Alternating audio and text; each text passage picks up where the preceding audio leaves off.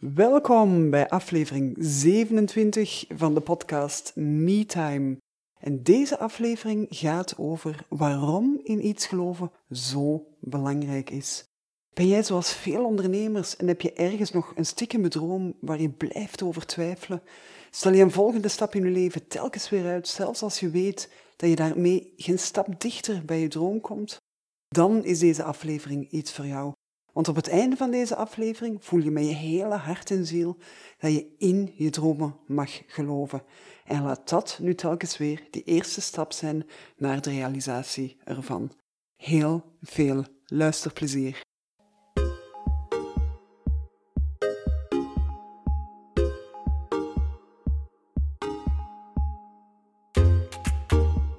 Welkom bij de podcast MeTime, de podcast voor ondernemers die willen groeien.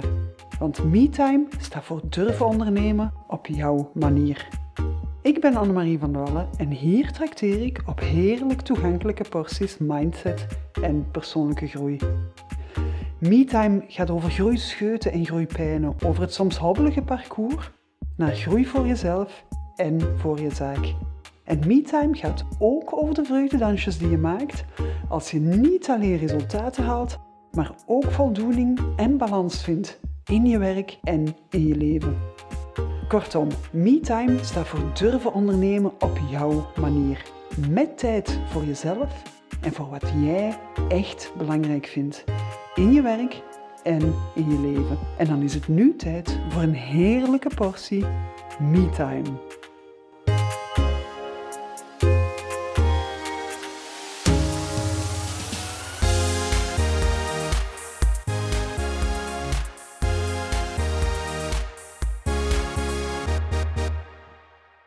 Lieve luisteraar, welkom bij aflevering 27 van de podcast MeTime, de podcast waarin ik ondernemers wil helpen om dichter bij zichzelf te staan, nog meer te geloven in zichzelf en in hun dromen en om die dromen helemaal waar te gaan maken en dan vooral op een manier die klopt voor jou.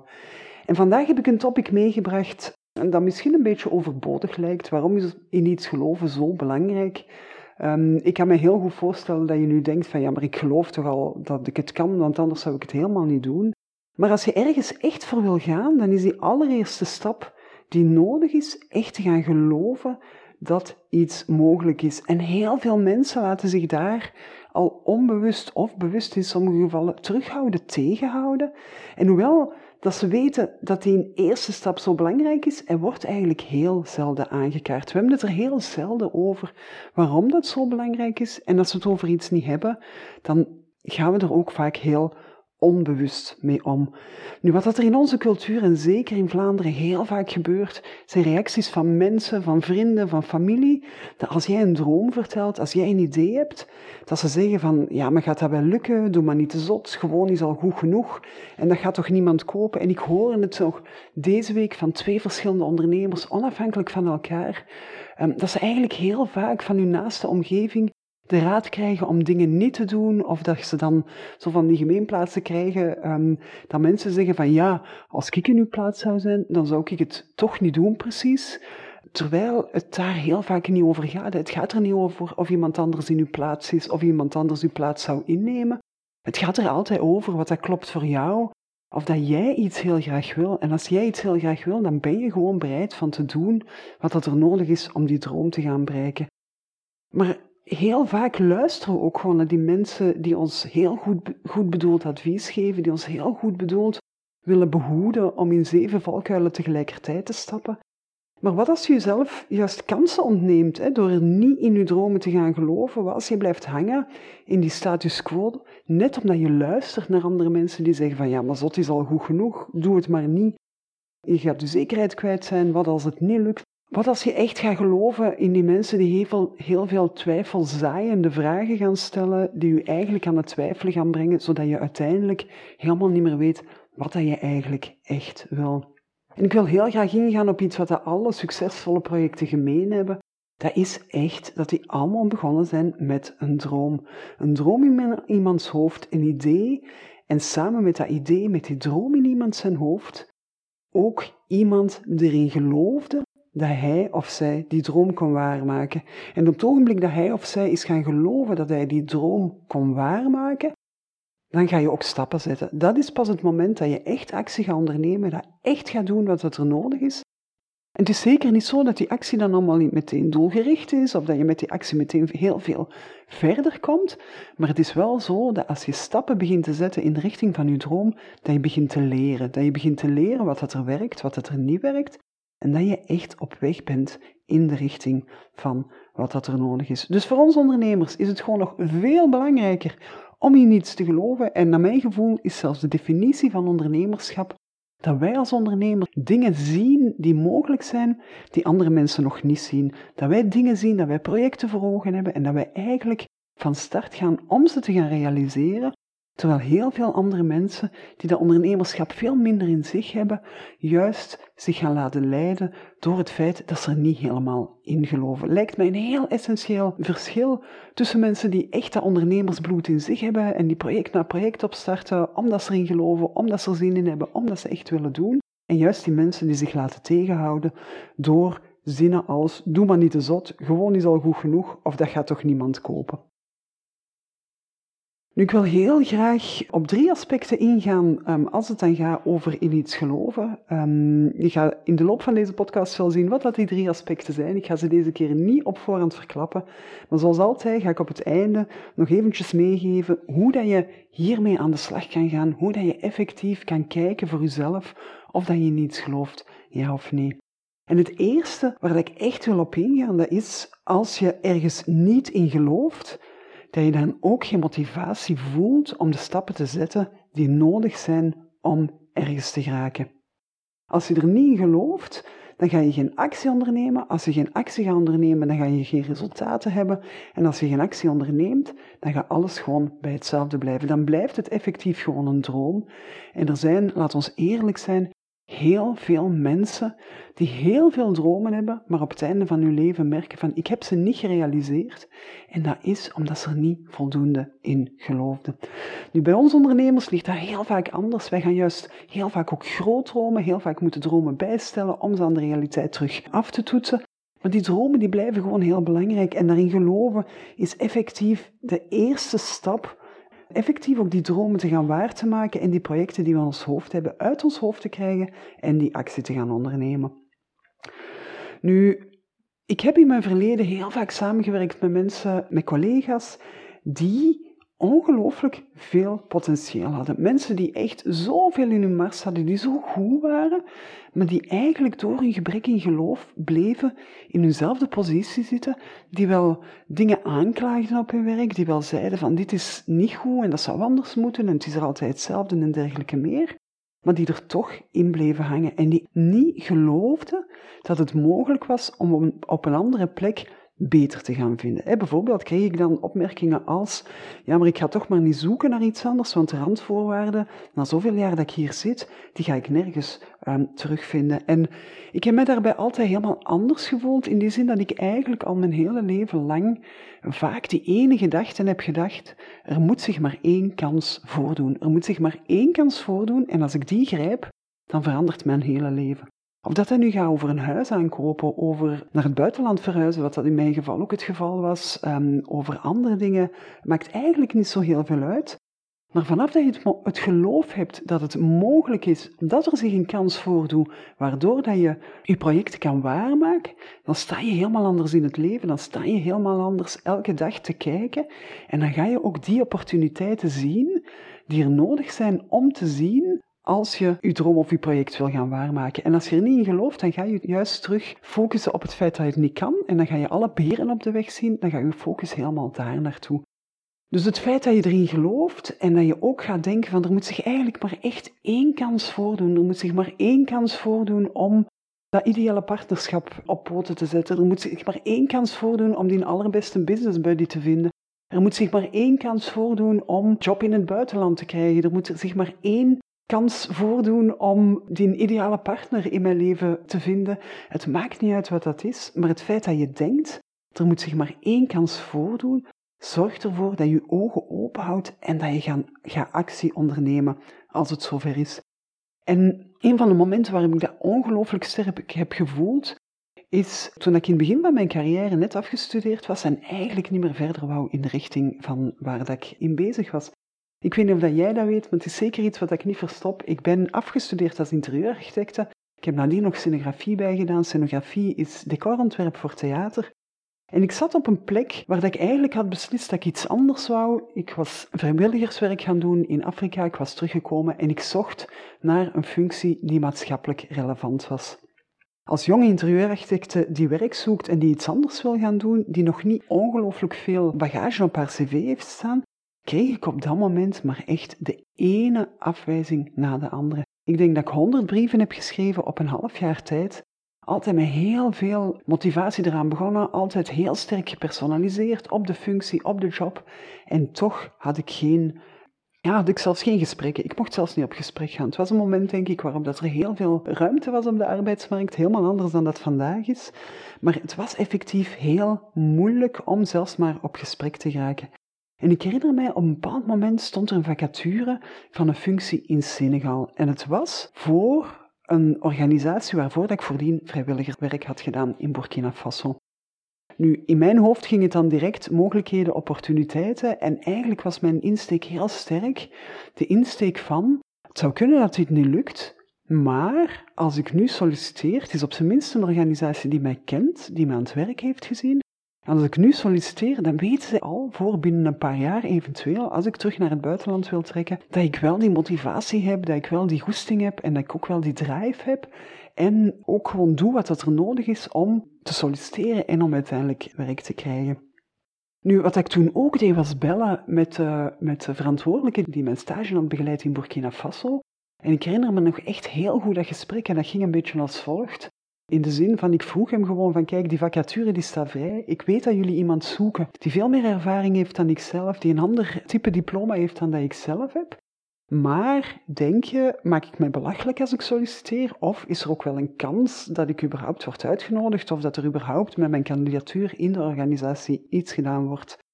En het antwoord van die persoon die ik belde was letterlijk, de kans is heel klein, maar ze is wel reëel. Die gedachte was voor mij genoeg om erin te geloven en om eigenlijk met volle motivatie alles te doen wat er nodig was om door die selectieprocedure te geraken.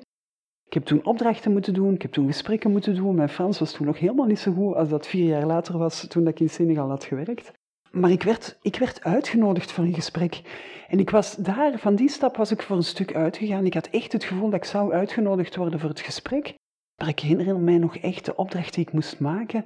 Ik ben toen in de beginfase van het internet echt overal gaan informatie opzoeken, want ik kon die opdracht niet vanuit mezelf. Ik had daar nog niet de kennis of de know-how voor om daar effectief gewoon die antwoorden uit mijn mouw te schudden. Maar wat, ik heb die opdracht gedaan, ik ben op gesprek gegaan. Ik had niet het gevoel dat ik die functie zou hebben, maar ik had wel het gevoel dat ik met iets bezig was wat dat wel iets zou bijbrengen aan mijn carrière op een bepaald moment in mijn leven. Niet vergeten, ik was nog jong, ik had nog niet veel ervaring achter de rug. En op het ogenblik dat ik het gesprek achter de rug had en dat ik met de interviewer naar beneden liep, ik herinner mij zelfs een trap waar dat we op stonden, vroeg ik in de chat-talk, de chit-chat dat je doet, na zo'n gesprek, zei ik van, en dan waren er veel sollicitanten, zijn er veel mensen op gesprek gekomen. En op dat moment zei die tegen mij, we hebben 6 mensen uitgenodigd en er zijn er uiteindelijk maar 3 komen opdagen.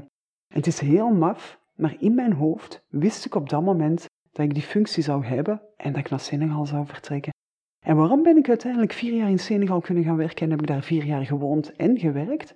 Alleen maar omdat ik op het moment dat ik die vacature zag, die helemaal niet op mijn lijf was geschreven, de actie heb ondernomen om effectief door die sollicitatieprocedure te geraken, zonder heel veel vast te pinnen op het uiteindelijke resultaat.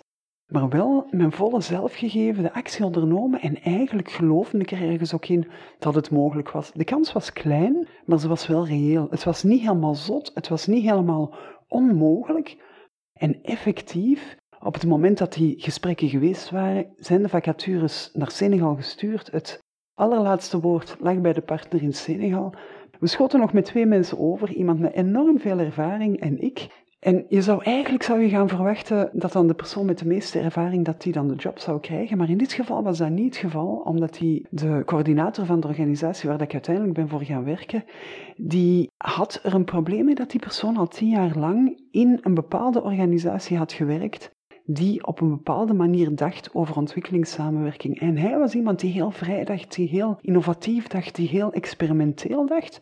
En hij zag als persoon veel meer in iemand opleiden, iemand kneden, iemand poetseren tot wie dat hij nodig had. En hij zag in mij voldoende potentieel om zo ver te geraken. En ik heb uiteindelijk 4 jaar gewerkt in Senegal voor die organisatie. En dat was effectief ook zo. Ik voelde dat ook heel sterk.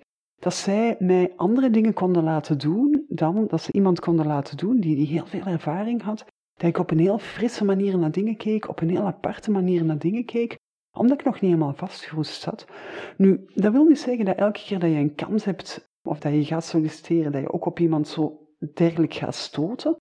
Maar het is wel zo dat ik die job nooit zou gehad hebben, dat ik die ervaring in mijn leven nooit zou gekregen hebben, als ik in het begin van deze procedure er niet echt in geloofd had. En waarom vertel ik dit verhaal? Eigenlijk heel eenvoudig. Omdat het zo ingrijpend was, omdat het ook zo onwaarschijnlijk was dat ik met mijn profiel op dat moment een functie zou krijgen als die ik kreeg. En dat is later in mijn carrière nog een paar keer gebeurd. En het is effectief omdat je erin gelooft dat het mogelijk is dat je andere dingen gaat doen, dat je andere actie gaat ondernemen om ergens te geraken. En onthoud, het allerbelangrijkste voor mij hierin is effectief dat er zich maar 1 kans moet voordoen, dat er maar 1 opportuniteit moet zijn, dat er maar 1 ergens connectie, contact, weet ik veel, wat moet zijn, om uiteindelijk een droom te kunnen doen slagen en dat je je geluk op die manier ook een beetje kan afdwingen, maar dat ga je nooit doen als je er niet echt in gelooft. Dat geloof is gewoon nodig om jezelf in actie te zetten, om jezelf zo ver te krijgen, dat als het moment zich voordoet, dat je ook gewoon klaar bent om te springen van die klif zonder vangnet en dat je erop gaat geloven dat op dat moment dat vangnet ook effectief wel zal komen.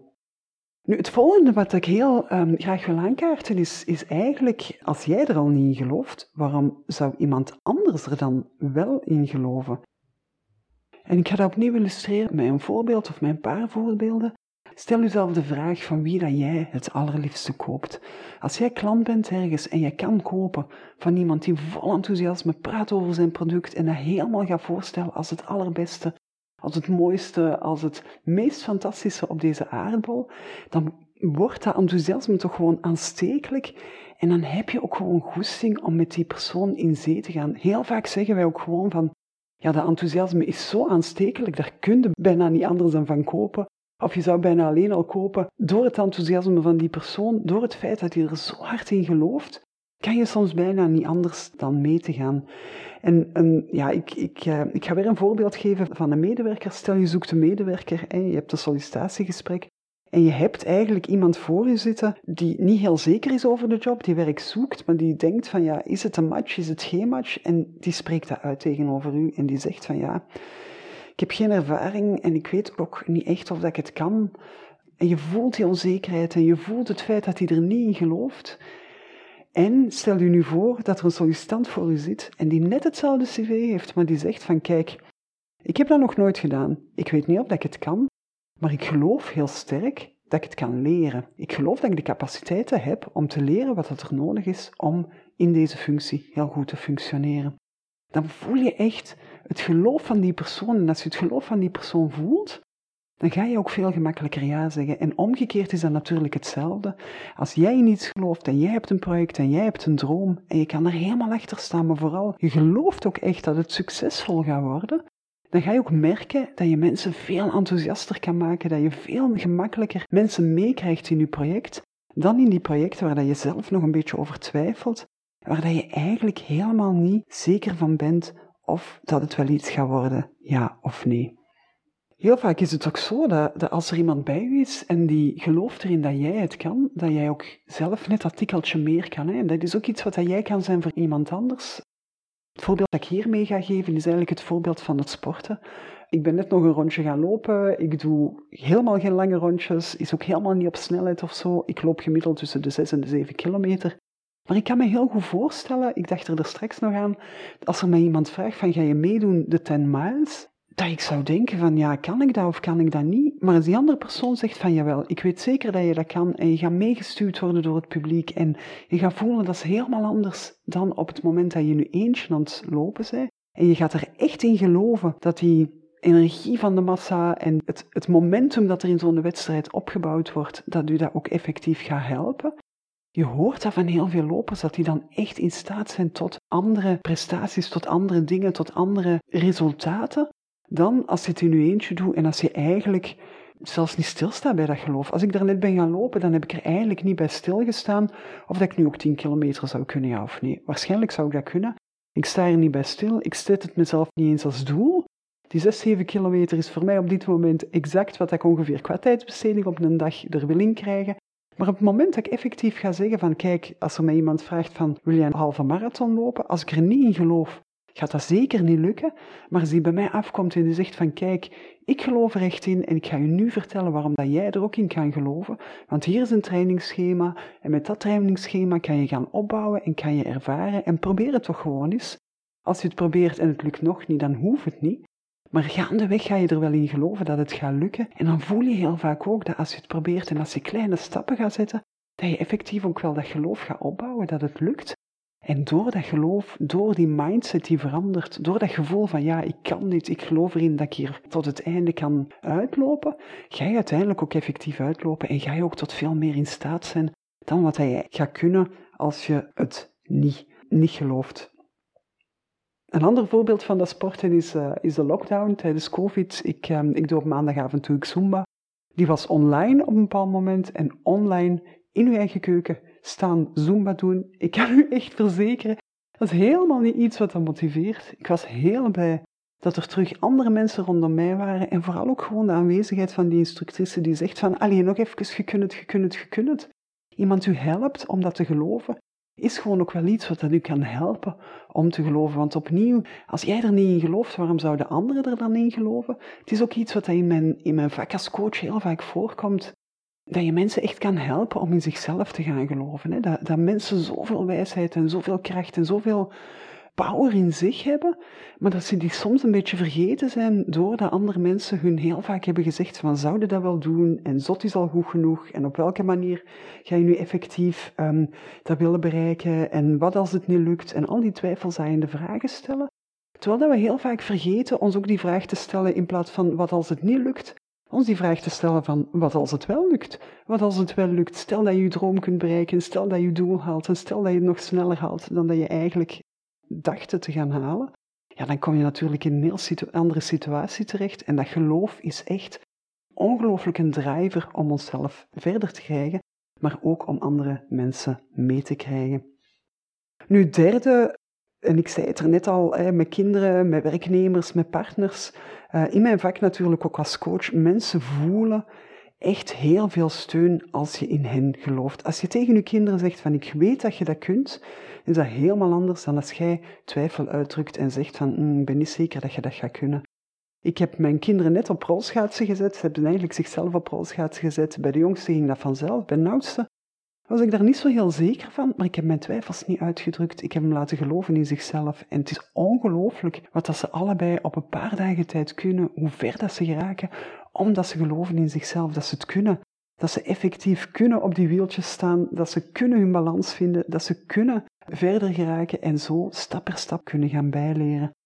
Maar het is vooral ook zo, mensen voelen zich heel rap in de steek gelaten als je niet in hen gelooft. Heel veel medewerkers zijn helemaal moedeloos omdat ze een baas hebben die niet in hen gelooft, omdat ze een baas hebben die niet echt luistert naar wat dat ze zeggen. Als mensen niet in ons geloven, dan is dat iets wat dat ons raakt, wat dat ons heel sterk beïnvloedt, wat dat ons vertrouwen wegneemt. En als we ons vertrouwen kwijtraken, kunnen we ook opnieuw veel minder dan als we er wel in geloven. Dus eigenlijk, ja, de allerbelangrijkste reden om ergens in te geloven is echt dat je op het moment dat je in iemand gelooft, dat je in je dromen gelooft, dat je ook effectief gaat beginnen dagdromen, dat je het resultaat voor ogen ziet. En dat je eigenlijk jezelf die weg er naartoe gaat kunnen inbeelden. Dat je dan op het moment dat je het resultaat al ziet, dat je in staat bent om eigenlijk die backward planning te doen, om die stappen voor ogen te zien. En dat je, als je daar dan kleine dingen tegenkomt onderweg, waarvan dat je denkt van, daar moet ik toch eens kijken, dat je echt naar oplossingen gaat zoeken, dat je niet gaat laten tegenhouden, maar dat je echt gaat denken, dat kleine euvel, dat kan ons toch niet tegenhouden, dat kan toch niet hetgene zijn wat dat dit project doet stoppen. En dat je echt gaat denken van, ja, ik ga zoeken totdat ik het gevonden heb, want ik geloof erin dat dit mogelijk is. En op het einde ga je gewoon trots zijn op die stappen die dat je hebt gezet. Je gaat je goed voelen. Als je goed voelt, dan ga je nog meer energie hebben om ervoor te gaan. En uiteindelijk komt het er echt op neer dat als je ergens voor wilt gaan, dat een allereerste stap is er 100% in te geloven dat het mogelijk is.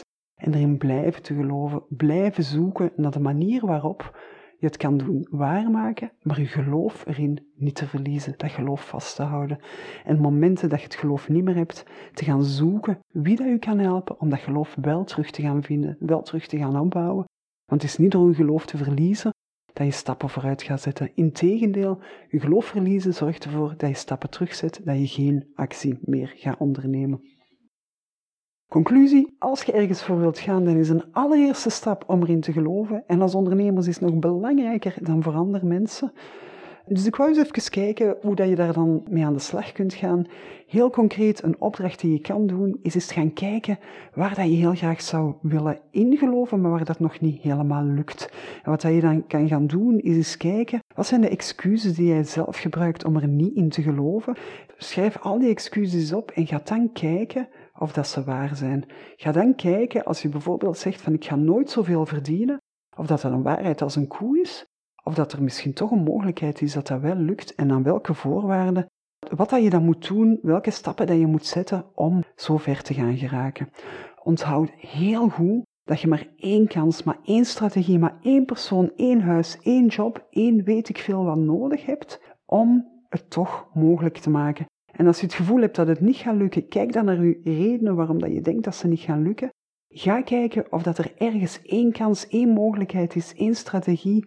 Is het mogelijk dat die bestaat? Is het mogelijk dat die er is? Focus daar helemaal op. Kijk waar dat je die kan vinden, want dan kan je er echt in gaan geloven. En dan weet je ook wat dat er u te doen staat, wat dat je moet gaan doen om effectief die stappen te gaan zetten, om het ook te gaan doen. En opnieuw, take action. Je gaat niks leren door te dromen, door te schrijven, door die dingen allemaal te doen. Maar die actie is het allerbelangrijkste in ons leven als ondernemer. Trial and error, uitproberen, bijna het ondernemerschap gaan bekijken als een soort van wetenschap. Lukt dit niet? Waarom lukt dit niet? Kijken naar de feiten, niet naar uw emoties. De feiten vertellen ons de waarheid. De feiten vertellen ons waar dat we moeten bijsturen als het nodig zou zijn. Maar het geloof in iets bereiken, in iets geloven, is een allereerste stap, maar ook de allerbelangrijkste stap om uw dromen en uw doelen echt te gaan verwezenlijken. En waarom is dat zo belangrijk? Omdat dat ons voldoening geeft. Als mens geeft het ons voldoening om te groeien, om bij te dragen aan dingen die groter zijn dan van onszelf. En die voldoening, die passie, die goesting, dat helemaal ondernemen op uw manier, uw dromen najagen, dat is echt wat ik elke ondernemer gun. Dat was het voor vandaag. Ik hoop dat je hiermee een beetje meer geloof hebt gekregen in die dingen waar je nog een beetje twijfel in had. Dat je op zijn minst het belang van dat geloof groter gaat inschatten en dat u dat kan helpen om effectief ook veel meer te durven geloven.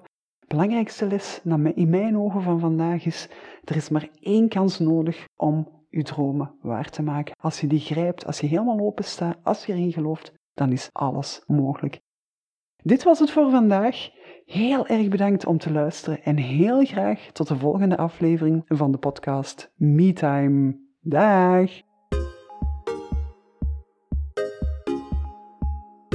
Zo, dit was een heerlijke aflevering van de podcast MeTime. Ik hoop dat je er veel aan had.